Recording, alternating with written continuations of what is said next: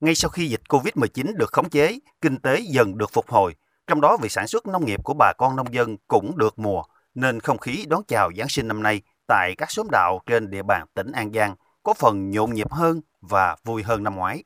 Bà con giáo dân chuẩn bị cho lễ Giáng sinh cũng chu đáo hơn năm ngoái. Tại xã Phú Bình, nơi tập trung giáo dân đông nhất của huyện Châu Phú, tỉnh An Giang, ngay từ đầu tháng 12, bà con giáo dân nơi đây đã góp công, góp sức để trang hoàng cho giáo sứ, mỗi người một công, một việc. Người thì trang hoàng nhà thờ, người thì phụ trách thi công các công trình hạ tầng khác. Trong thâm tâm, ai cũng mong muốn được đón một mùa Giáng sinh an lành, hạnh phúc đến với gia đình. Ngoài việc trang hoàng nhà thờ, bà con giáo dân nơi đây còn dọn dẹp nhà cửa sạch sẽ, làm hang đá mô phỏng, trang trí cây thông Noel. Ông Lê Phú Quý, giáo dân thị đạm xã Phú Bình, huyện Châu Phú, chia sẻ. Tính ra hồi năm rồi mà dịch bệnh đó là nó phải nói là nó, nó tiêu điều. Nhưng mà nhờ năm nay là mình, mình khống chế được dịch. Ra giáo dân ở trong họ Bình Tây nói riêng thì nó của cái ờ, Phú Tân nói chung là phải nói là đón ờ, Giáng sinh phải nói rất hân hoan vui vẻ. Nhà mình thì giờ cả như đã đã hoàn tất rồi đó. Giờ là bây giờ mình chỉ có cái là mình đợi là tới ngày đó là mình đón mừng thôi.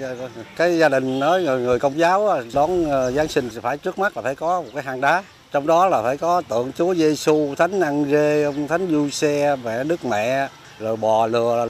Thời gian qua, giáo dân thị đạm nói riêng và các giáo dân tại các xứ đạo trên địa bàn tỉnh An Giang nói chung luôn được sự quan tâm của các cấp ủy đảng, chính quyền địa phương sự coi sóc của linh mục, hội đồng mục vụ, đồng bào giáo dân luôn sống tốt đời đẹp đạo, sống phúc âm trong lòng dân tộc. Thông qua các hình thức sinh hoạt tôn giáo, các linh mục đã tích cực tuyên truyền, vận động giáo dân thực hiện tốt việc đoàn kết, lương giáo, đẩy mạnh lao động sản xuất để phát triển kinh tế gia đình, thực hiện tốt các chủ trương của đảng, pháp luật của nhà nước, những quy định của địa phương về 10 điều răn dạy của Chúa, tích cực tham gia cuộc vận động toàn dân đoàn kết xây dựng nông thôn mới, đô thị văn minh – Nhờ đó, bà con giáo dân đã thực hiện tốt phương châm kính Chúa, yêu nước, góp phần xây dựng sứ đạo bình yên và giàu mạnh. Linh mục Hồ Văn Nhân, chánh sứ giáo sứ Thị Đạm, xã Phú Bình, huyện Phú Tân, chia sẻ. Trước là chúng tôi xin à, thay mặt hội đạo chân thành cảm ơn chính quyền, huyện, xã giúp đỡ, chia sẻ, thông cảm với tất cả một bà con giáo dân đạo công giáo. Và chúng tôi thường nhắc trong họ đạo để cho một người dân chúng ta cộng tác với nhau để xây dựng nơi mình sống, nơi mình làm việc nó tốt đẹp giữa đạo và đời.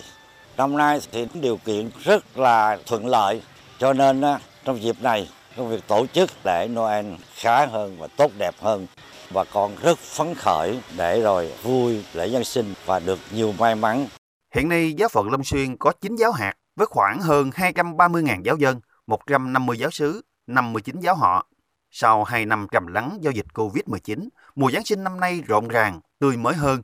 Với các phần lễ như hoạt cảnh, diễn ca, họa lại cuộc đời của Chúa Giêsu được tổ chức trở lại, nên bà con giáo dân trên địa bàn tỉnh An Giang rất vui mừng, phấn khởi, tập trung để đón mừng ngày lễ Giáng sinh và năm mới 2023 tràn đầy yêu thương, hạnh phúc.